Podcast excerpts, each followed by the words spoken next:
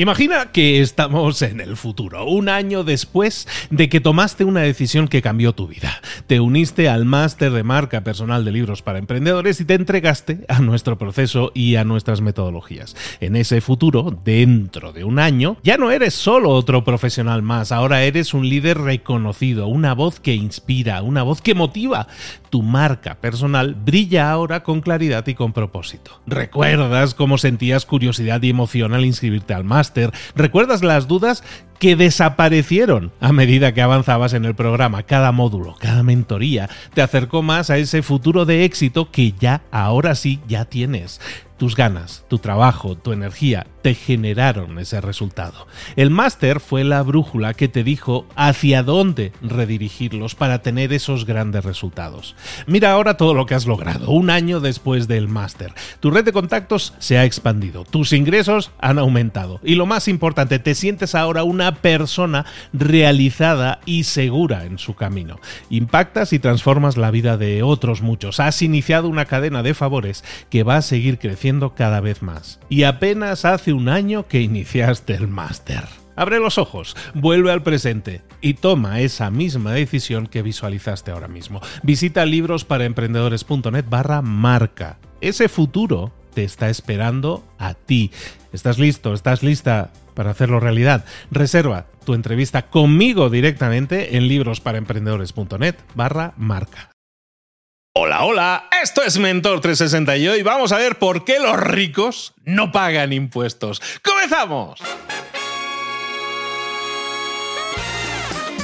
Nada menos, nada menos. Aquí comienza Mentor 360, el podcast que te trae a los mejores mentores del mundo en español para tu crecimiento personal y profesional. El podcast que motiva desde buena mañana y contesta a preguntas como esta, claro que sí, con Luis Ramos. Y con Juanma Ortega, juanma.com. ¿Cómo estás? ¿Tú pagas impuestos, querido? Siempre, siempre arroba libros para emprendedores, de verdad. Y se me queda una cara de primo cuando llega el momento de los impuestos. De verdad, una sensación de haber pagado por mí, por todos mis compañeros, como se suele decir, es que es tremendo. Claro, alguna vez te has quedado rascándote la cabeza y diciendo, oye, los ricos parece que esquivan los impuestos como si estuvieran jugando al pilla-pilla, ¿no? Y aquí estamos nosotros contando cada céntimo, asegurándonos de que cumplimos con el fisco y ellos jugando al Monopoly. Claro, entonces, cuando decimos los ricos no pagan impuestos, en realidad estamos hablando de algo más grave, que tiene que ver con la justicia y la equidad social. Entonces, cuando estás en la cafetería, el tema de los ricos y los impuestos aparezca, tú lanzas la joya esta de, mira, si todos jugamos al mismo juego de la vida, oye, todos deberíamos seguir las mismas reglas, ¿no te parece? Entonces todos se mean de risa y acaba la partida. ¿No?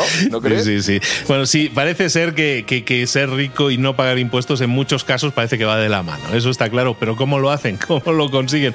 ¿Qué estrategias tienen? No estaría mal conocer alguna, ¿no? Yo me callo y os dejo que habléis, porque necesito escuchar a este mentor de hoy.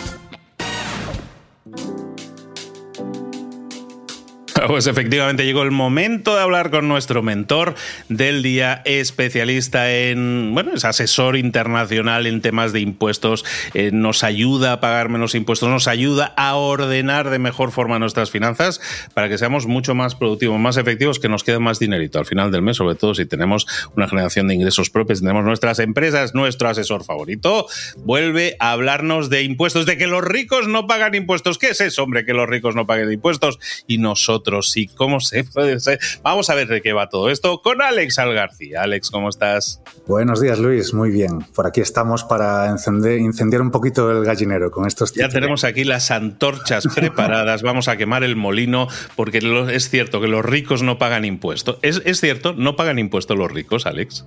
La mayoría de ellos no. Los que tengan las fórmulas adecuadas, no. Habrá algún futbolista que cobre un salario y ese tipo de rico a lo mejor sí que paga impuestos, pero todos los que tengan flexibilidad para estructurar sus negocios, sus inversiones y demás, digamos que en porcentaje pagan menos que una persona normal, de la calle, cualquiera pagan menos. O sea, ¿y, cómo hacen? Para, hay, hay, sistemas, hay fórmulas que utilizan para, para pagar menos impuestos. ¿Cómo lo hacen estos pillos? Bueno, lo primero de todo es que los mortales tienen ellos las cosas Poseen ellos los activos, poseen ellos el patrimonio, generan ellos los ingresos en forma de salario y los ricos son, sobre el papel, pobres.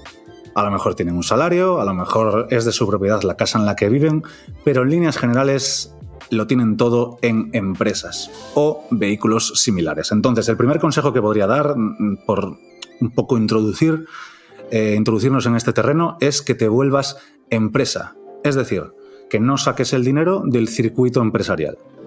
La empresa va a pagar en torno a uno de cada cuatro euros que gane y la persona va a pagar en torno a uno de cada dos sobre todo a poco que subamos un poquito entre las rentas. Entonces, siempre y cuando no saquemos el dinero de la empresa, por lo pronto nos vamos a estar ahorrando ya un 25% aproximadamente.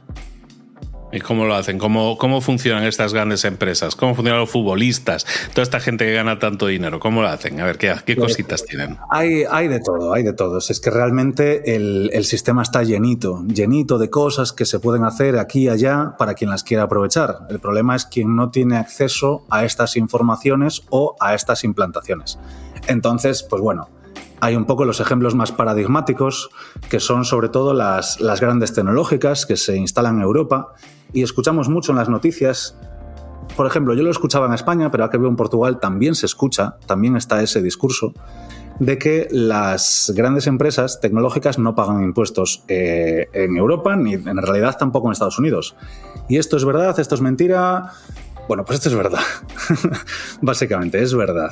Entonces, un esquema muy típico es que estas empresas generan los rendimientos con sociedades normales, digamos, pues Facebook Irlanda, por ejemplo, o Google Irlanda, y por esos rendimientos tributan en Irlanda. El problema es cuánto beneficio tributable vamos a tener en Irlanda. Entonces, por ejemplo, esquema súper típico de Facebook en particular, que lo vamos a utilizar un poco de, de mm, conejillo de indias, de chivo expiatorio aquí.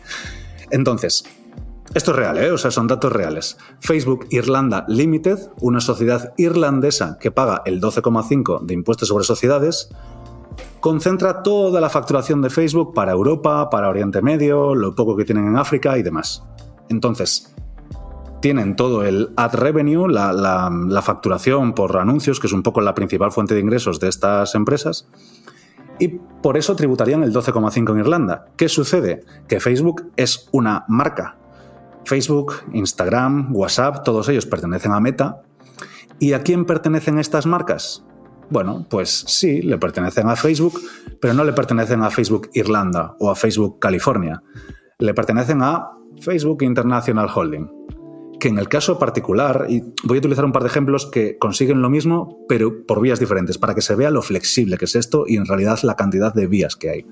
Entonces, aunque no estaría mal pagar ese 12,5%, que comparado con otros muchos países, pues oye, está bastante bien, el tema es que Facebook Irlanda le tiene que pagar por los royalties de la marca, por explotar la marca Facebook e Instagram, a Facebook International Holding, que también está constituido en Irlanda.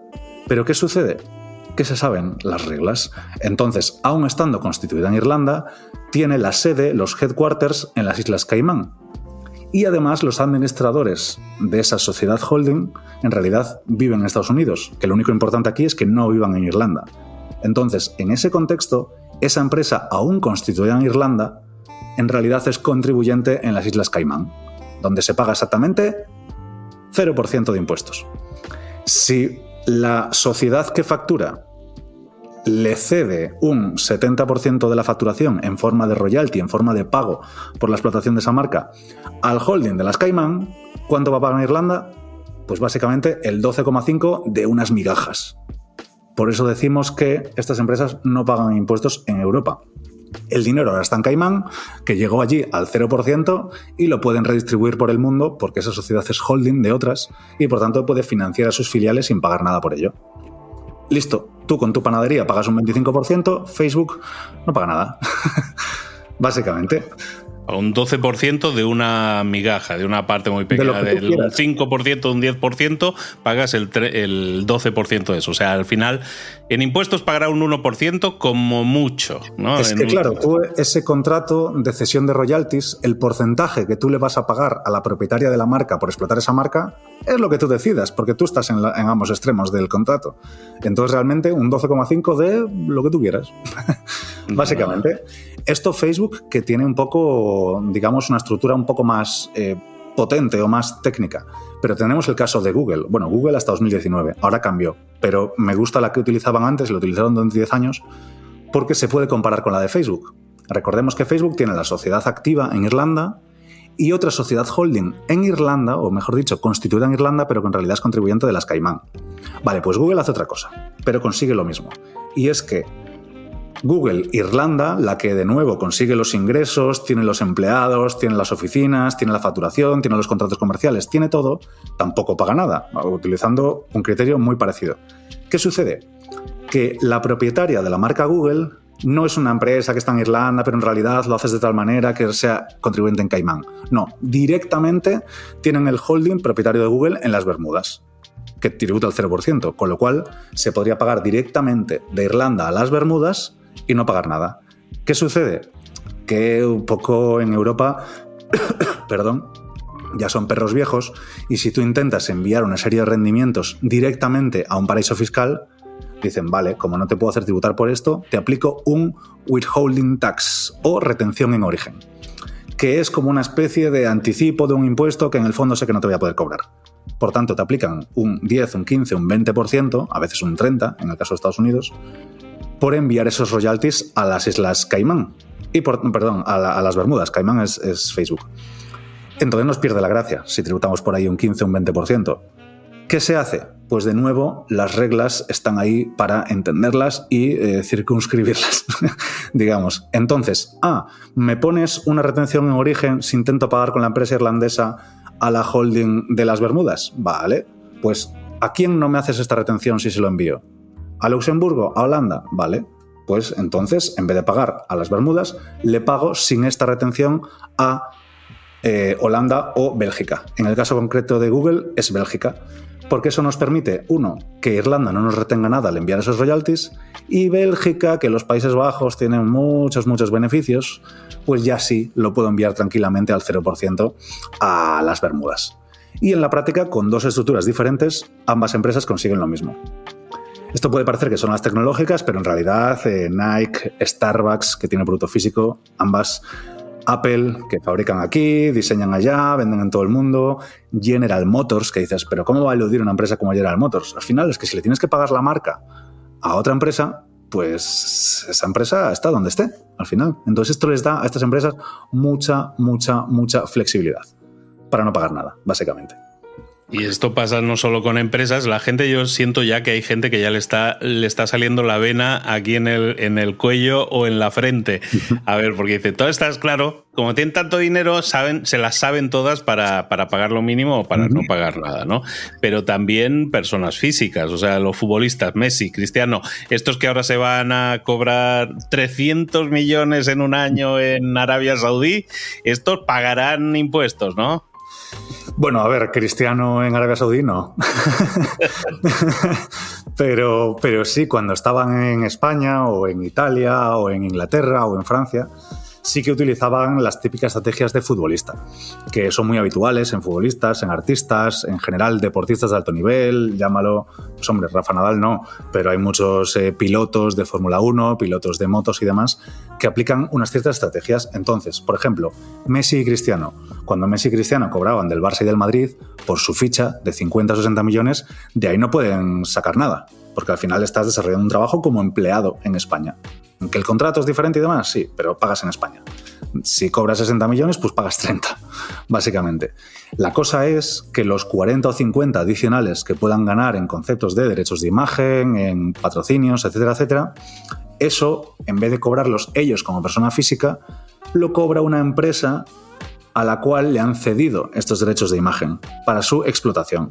Le pagan un poquito y los explotan y facturan mucho. Entonces, esto se puede hacer bien y se puede hacer mal porque a muchos le estará viniendo a la mente eh, casos como pues el propio Cristiano que pagó 18 millones, eh, Messi, no sé ya cuántos, también como que un momento nos hicieron pensar que iban a entrar en la cárcel, ahora el tema de Shakira, estuvo, yo qué sé, del Madrid del Barça prácticamente, prácticamente estuvieron todos, salvo Xavi Alonso, que un día podríamos hablar del caso de Xavi Alonso que es muy interesante, pero Xavi Alonso es el único que peleó, el único que no aceptó el trato con la fiscalía y ganó le, recurrieron y sigue ganando, le recurren y sigue ganando. Entonces, esta estructura, cuando se puede hacer bien y se puede hacer mal, básicamente, por explicarlo muy rápidamente. Si Messi, como es el caso, tenía una empresa, en, en este caso creo recordar que la de Messi era en Uruguay, que también se tributa poquito, no es de las mejores, pero se tributa poquito. Si esa empresa no tiene un motivo económico válido, y esto es un término jurídico, para estar constituida ahí y no tiene sustancia económica ahí, entonces te la pueden invalidar y por mucho que tú hayas canalizado una serie de rendimientos a través de esta empresa, te dicen, no, no, no, son rendimientos de Lionel Messi, persona física. Por tanto, entre el 5% que tributaste y el 50% que debería ser tributado, te lo regularizo todo. Pero si esto lo haces bien, como fue el caso de Xavi Alonso, y lo puedes demostrar, pues Santas Pascuas. Por tu ficha con el Madrid pagarás tus impuestos muchísimos, pero por tus derechos de imagen, pues bueno, conseguirás reducir razonablemente la tributación. Y esto solo es la parte pública de los futbolistas. Eh, los futbolistas, como cualquier otra eh, persona adinerada, pues al final sus inversiones no las canalizan en, bueno, soy Cristiano Ronaldo, me voy a crear una SL en España, ahí domiciliada en Madrid. Eh, no, utilizan vehículos de inversión que son más interesantes. Si tú o yo invertimos en bolsa, lo que ganemos vamos a pagar uno de cada cuatro euros. Si lo hacemos con una empresa nuestra, pues también un 25% sobre lo que ganes. Pero si tienes un capital suficiente para constituir vehículos de inversión que son un poco menos conocidos, que son bastante más interesantes, en España está el caso de las SICAF, que son vehículos de inversión conjunta, en la práctica ni conjunta ni leches, todo, echa la ley, echa la trampa, y estos los hay en todos los países del mundo, prácticamente, con siglas diferentes, pero en todas partes. ¿Cuál es la broma aquí?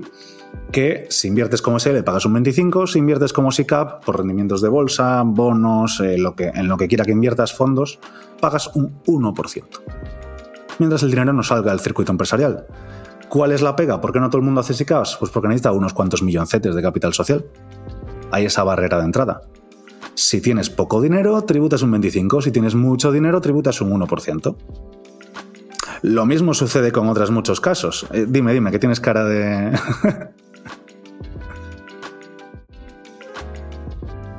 No, te decía que es una, matemática la que dices, esta del todo el mundo paga 25, los ricos pagan el 1, con suerte.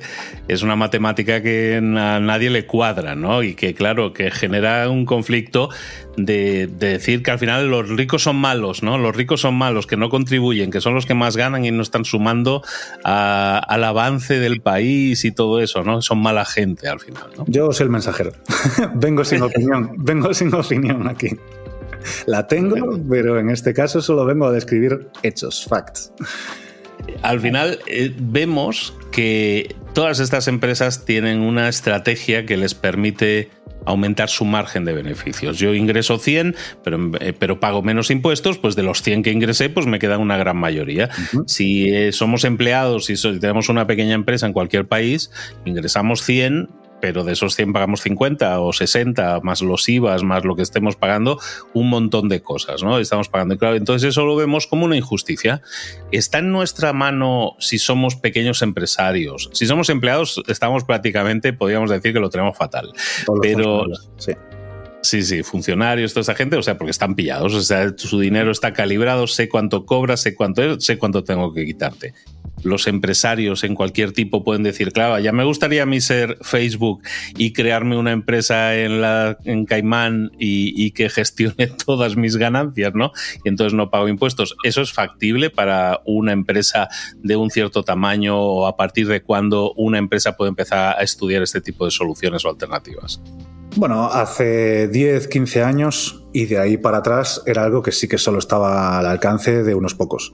Pero ahora, entre la digitalización, bueno, el auge de los negocios digitales, sí que, y la globalización nos ha dado acceso a los mortales, entre comillas, a, no a todas, pero sí a muchas de estas estrategias.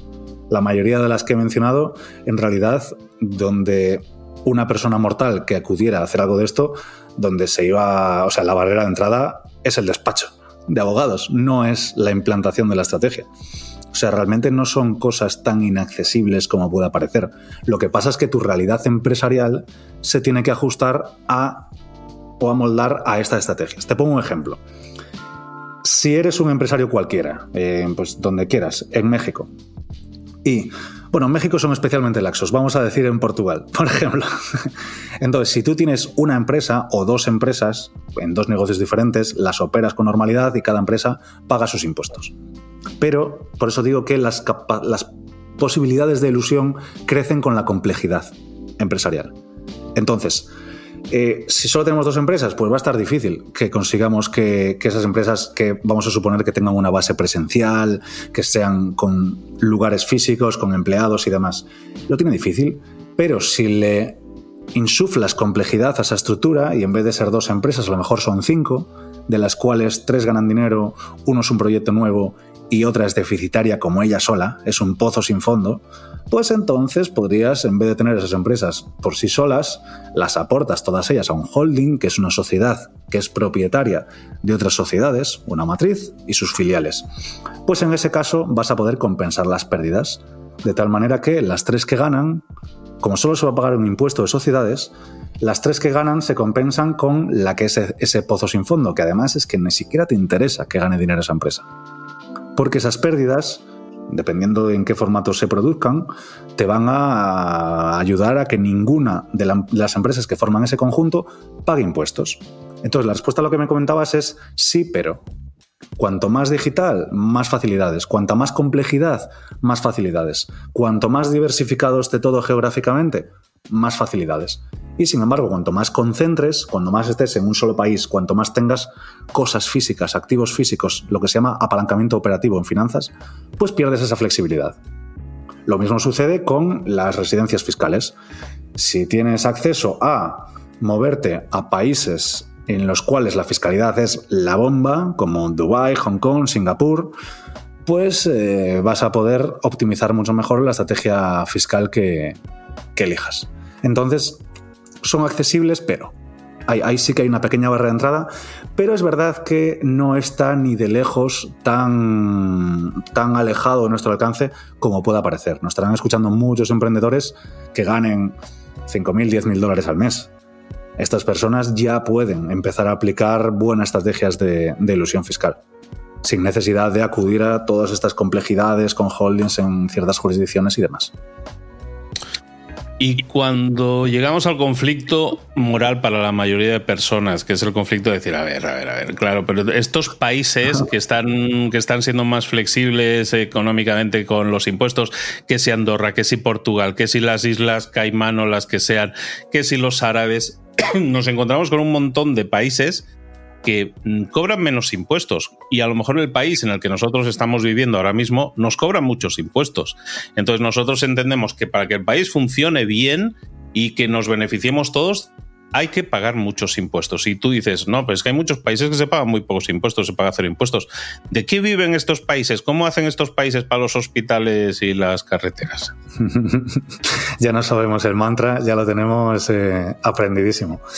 Bueno, pues a ver, sin meternos en el conflicto moral, sin meternos en, eh, pues eso, en cuestiones estrictamente que son de moralidad, los hechos son los que son. Entonces, lo primero de todo, por pragmatismo, tengas la opinión que tengas, creo que es eh, interesante que aprendas de lo que hacen los ricos, para ver qué puedes aprovechar para ti.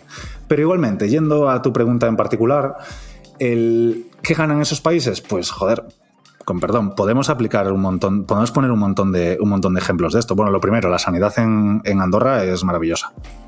Y todo, hay mucha seguridad, las infraestructuras son muy buenas y demás. Es cierto que es un país pequeñito y quizás no es lo más extrapolable.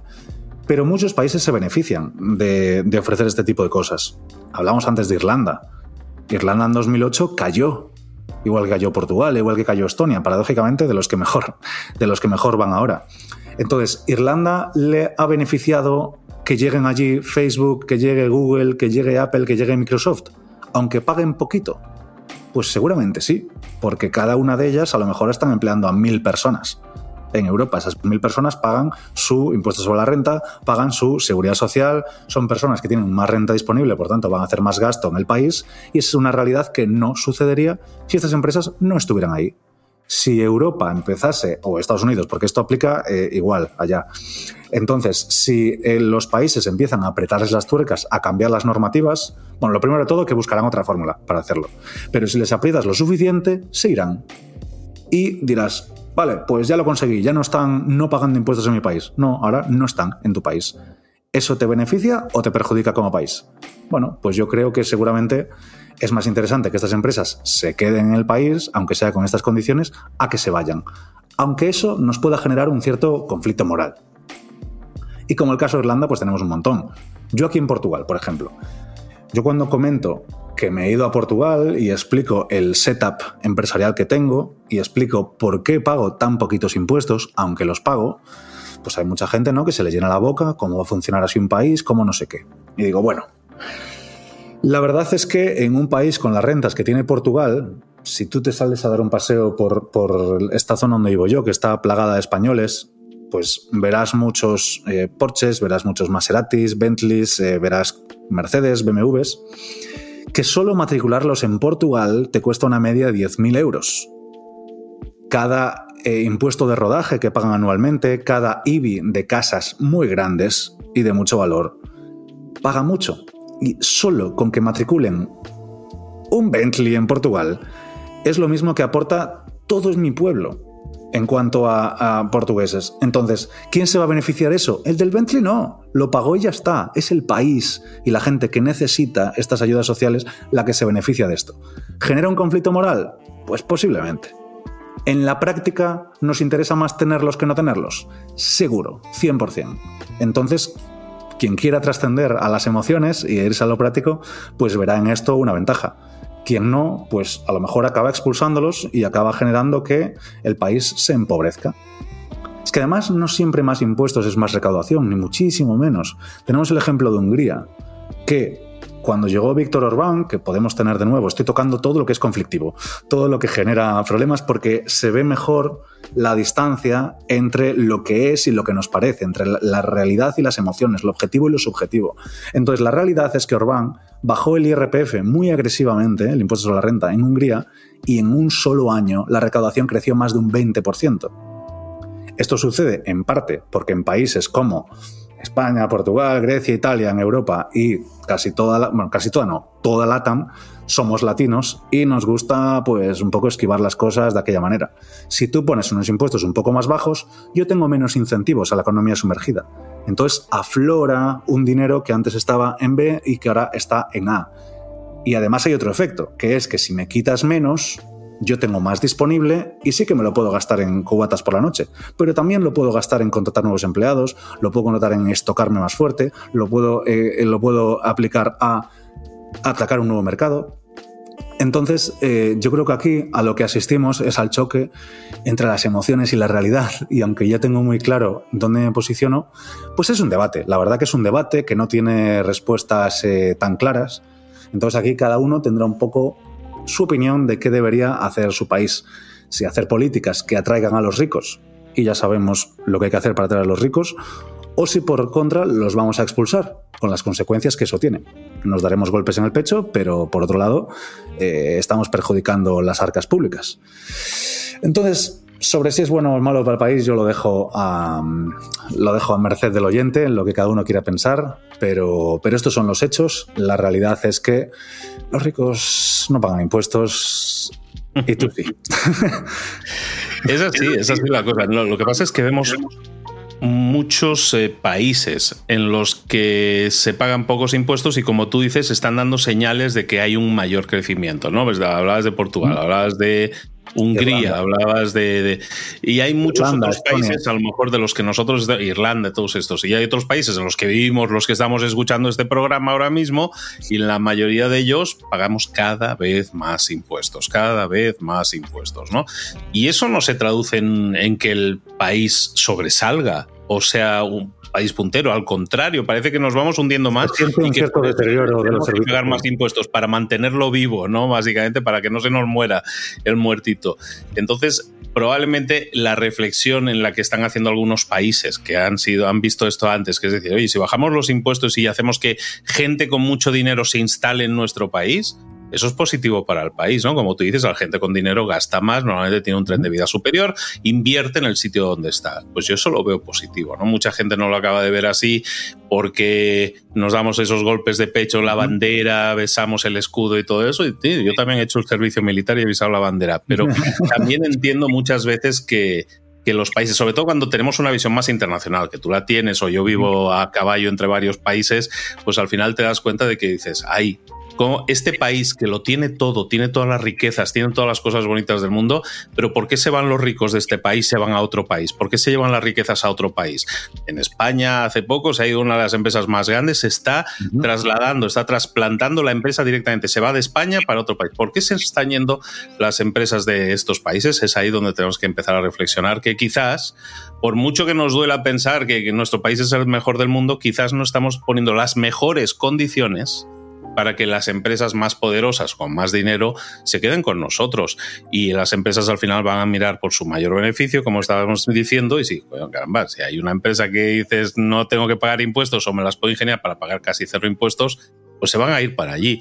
Pues es lo que están haciendo en Dubái. ¿Por qué la gente se va a Dubái? Es que no se pagan impuestos y se vive de fábula, ¿no? Pues al final te están poniendo un, un entorno idílico para trabajar y vivir y además muchas facilidades que hacen el dinero se va a esos sitios, ¿no? Probablemente lo que nosotros tenemos que crear es entornos que sean atractivos para que el dinero venga a nuestros entornos, no al revés, ¿no? Es un poco la, lección, Sin duda. De hecho, te iba a decir que tuché y que no puedo aportar nada más, pero sí que se me ocurrió una cosita, que, un, ingrediente más eh, en esta ecuación, un factor nuevo, que es que todo esto que estamos hablando es verdad, pero aplica la teoría de juegos. Es decir, el primero que lo haga o los primeros que lo hagan van a ser los que acumulen estas empresas y acumulen estos, estos eh, contribuyentes de alto valor, digamos.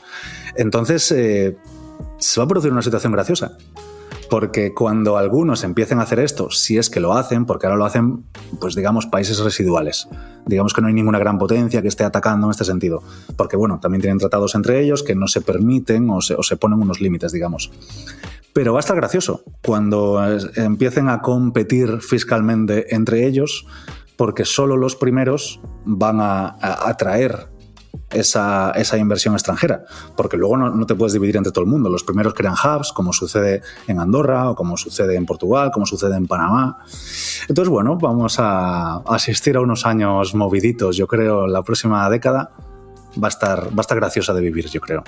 Está claro que las noticias que nos rodean ahora mismo en nuestros países, que son noticias económicas, ajustes, subidas de impuestos, todo esto nos provoca un dolor en el corto plazo en el bolsillo a, los paganinis, que somos la mayoría, pero que también están generando consecuencias a largo plazo. Y esas consecuencias a largo plazo es que en un país en el que hay alta presión fiscal, que se pagan muchos impuestos, las empresas, que son las que tienen las que concentran la mayoría del dinero, se van a ir y se van a buscar prados más verdes en este sentido, es decir, sitios en los cuales la presión fiscal sea menor y, los van a encontrar. Básicamente los hay y los van a encontrar. Alguien lo va a ofrecer seguro.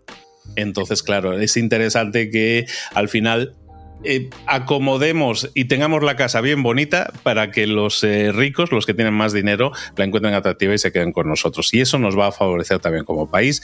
Esa es una reflexión de segundo nivel que mucha gente se queda en la de las noticias de, ay, cada vez pago más impuestos, pero que hay una lectura detrás de esta que es un poco la que estamos decodificando, que es lo de qué va a pasar en el medio, en el largo plazo, y eso nos va a afectar mucho más duramente, incluso en el bolsillo, que el propio impuesto que estemos pagando, que por cierto, siguiendo la línea, probablemente siga subiendo. Si este año estamos pagando más impuestos que el año anterior, la, línea va a seguir ascendiendo y probablemente el próximo año paguemos un poquito más. No da señales de, cambiar esto, o sea que sí al final es lo que mucha gente decía, ¿no? que lo, miden de una manera que creo que es muy intuitiva, que es decir, yo trabajo 12 meses, 12 meses al año, los primeros 6 meses del año, 7 meses, en el caso de unas empresas, 7, 8 meses, los estás trabajando para el gobierno, para los impuestos.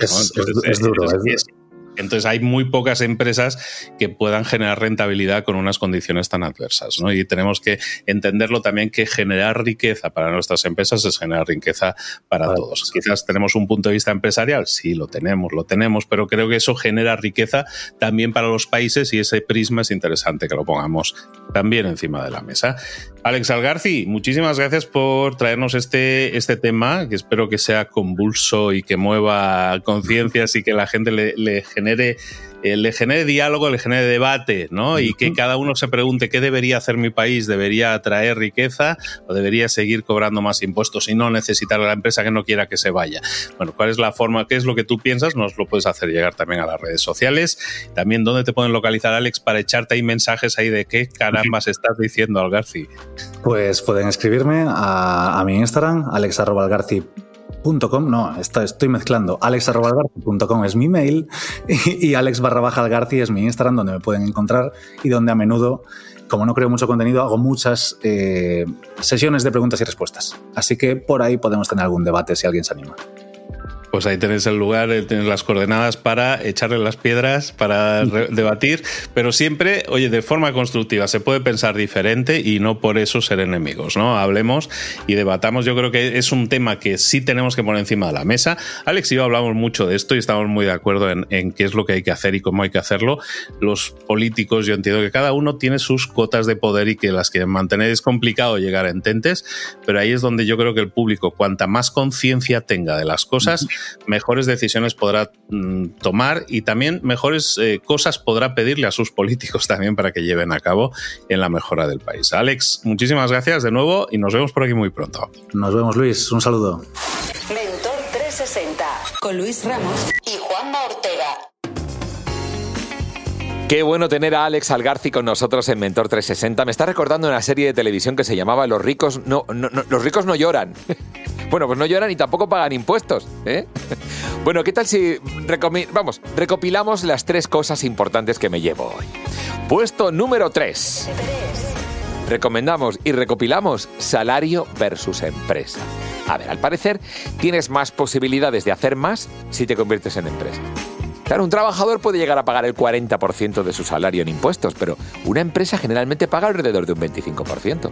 Lo importante es si realmente puede ser empresa o sería una forma de, conseguir ahorrar en, en impuestos. Si solamente es así, ten cuidado porque realmente puede ser complicado. Si puedes soportar la burocracia de tener una empresa y realmente tu negocio se ajusta, oye, inténtalo, eh, merece la pena. Pero recuerda, hay que mantener las cosas por encima de todo, las cosas claras. No queremos convertirnos en un chanchullo fiscal, ni de coña. Puesto número 2. El juego del escondite fiscal. Hay empresas gigantes como Facebook o como Google que parece que tienen un doctorado en estrategias fiscales, tienen sociedades en Irlanda, holdings en las Islas Caimán, parecen un espía internacional. Bueno, la, cuestión es que a través de estas maniobras consiguen pagar solo migajas en impuestos. Parece que lo de Made in Ireland no es solamente para los suéteres de lana, ¿eh? Bueno, puesto número uno. Lo más importante que he aprendido hoy, lo principal que me llevo, es que existen países con impuestos más bajos. Pues sí, está Irlanda, Portugal, Islas Caimán. Oye, puede sonar como una oferta de Black Friday, pero, pero les está funcionando a algunas personas. Por lo tanto, oye, si te sientes aventurero y no te importa el jet lag, pues a lo mejor tienes que considerar mudarte. Oye, lo que sí, si ejerces y trabajas en un país, procura tributar en él. Por el bien de todos. Pero ten en cuenta, viajar es posible, trasladarse es posible, pero las vistas a la playa no están garantizadas, ¿eh? música que todavía no conoces. Qué bueno es pasearnos de vez en cuando por lo que se hace en otros países como en Corea, ¿eh? Filthy the Kid, Rodeo Doctor. You could call me filthy. 어머리에서 왔지. NYC, Timberland, 구두 입고 왔지. LAX, touchdown. I ain't sleeping a beat. Sleep on a beach. Santa Monica, 도착했지. 난 아직 알지. I got a lot of things on my mind, 말만 하지. You are the suckers playing games. I've been through it all. 지옥 같은 인생 put into a song. on, stupid long. Get in the car, jiggle, jiggle. Rodeo driving, Sunny, we be riding. Top down, cruising down, freeway vibing. California calling, LA got the party. Chilling out in Cape Town, terracotta, get down. Hold on, yeah, hold up, yeah. Venice Beach, Malibu, that's the truth. Hold my soul, hold on, yeah, hold up, yeah. I'm talking Beverly, off the Century, know what I mean? Know what I mean? 나 지금 왔지, you know, 파란새로 왔지, 난 멀리 갔지. Okay, I'm out here chilling on the balcony, 여기가 좋지. 좋아할 줄 몰라서 난 지금 so me, so me, and so many times. 뉴욕 절대 떠날 생각도 마라. Flying high, 추운 날씨 피해 Cali 또 가봐. 꿈을 꿔, I've been dreaming about this ever since day. I'll be back in LA soon, guess that's the move, yeah.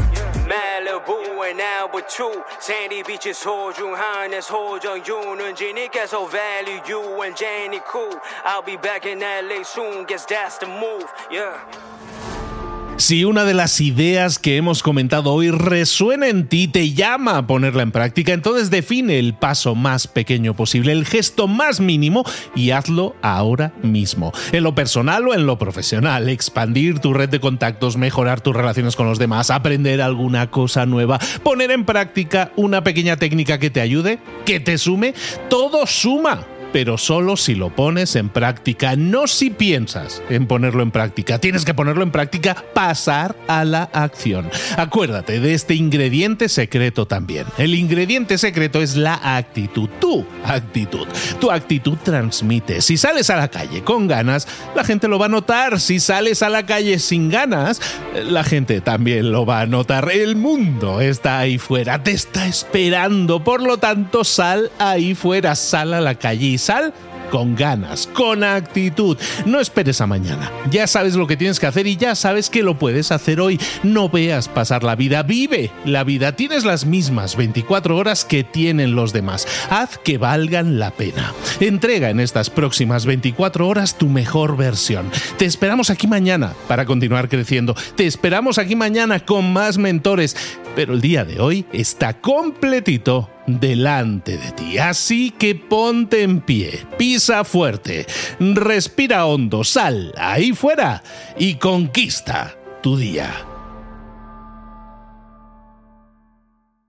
¿Eres un coach, consultor, emprendedor digital o un profesional independiente? Apasionado por tu área de conocimiento, te presento entonces mi máster de marca personal. Es un viaje transformador de seis meses diseñado para ti y que lleva ya más de 10 ediciones funcionando y ayudando a cientos de profesionales como tú a destacar, a sobresalir, a convertirse en referentes. En el máster de marca personal vas a aprender a construir y escalar tu propia marca personal, convirtiéndote en esa voz líder en tu sector mientras construyes además más un negocio sólido y rentable. Como Celia, por ejemplo, que pudo dejar su trabajo a tiempo completo para dedicarse a su pasión, las finanzas, y ahora lidera una escuela con miles de alumnos a los que ayuda a transformar sus finanzas y factura además 6 y 7 cifras y tiene millones de seguidores. Gracias al máster, su sueño pasó de ser una idea a una realidad rentable y reconocida. Este es el momento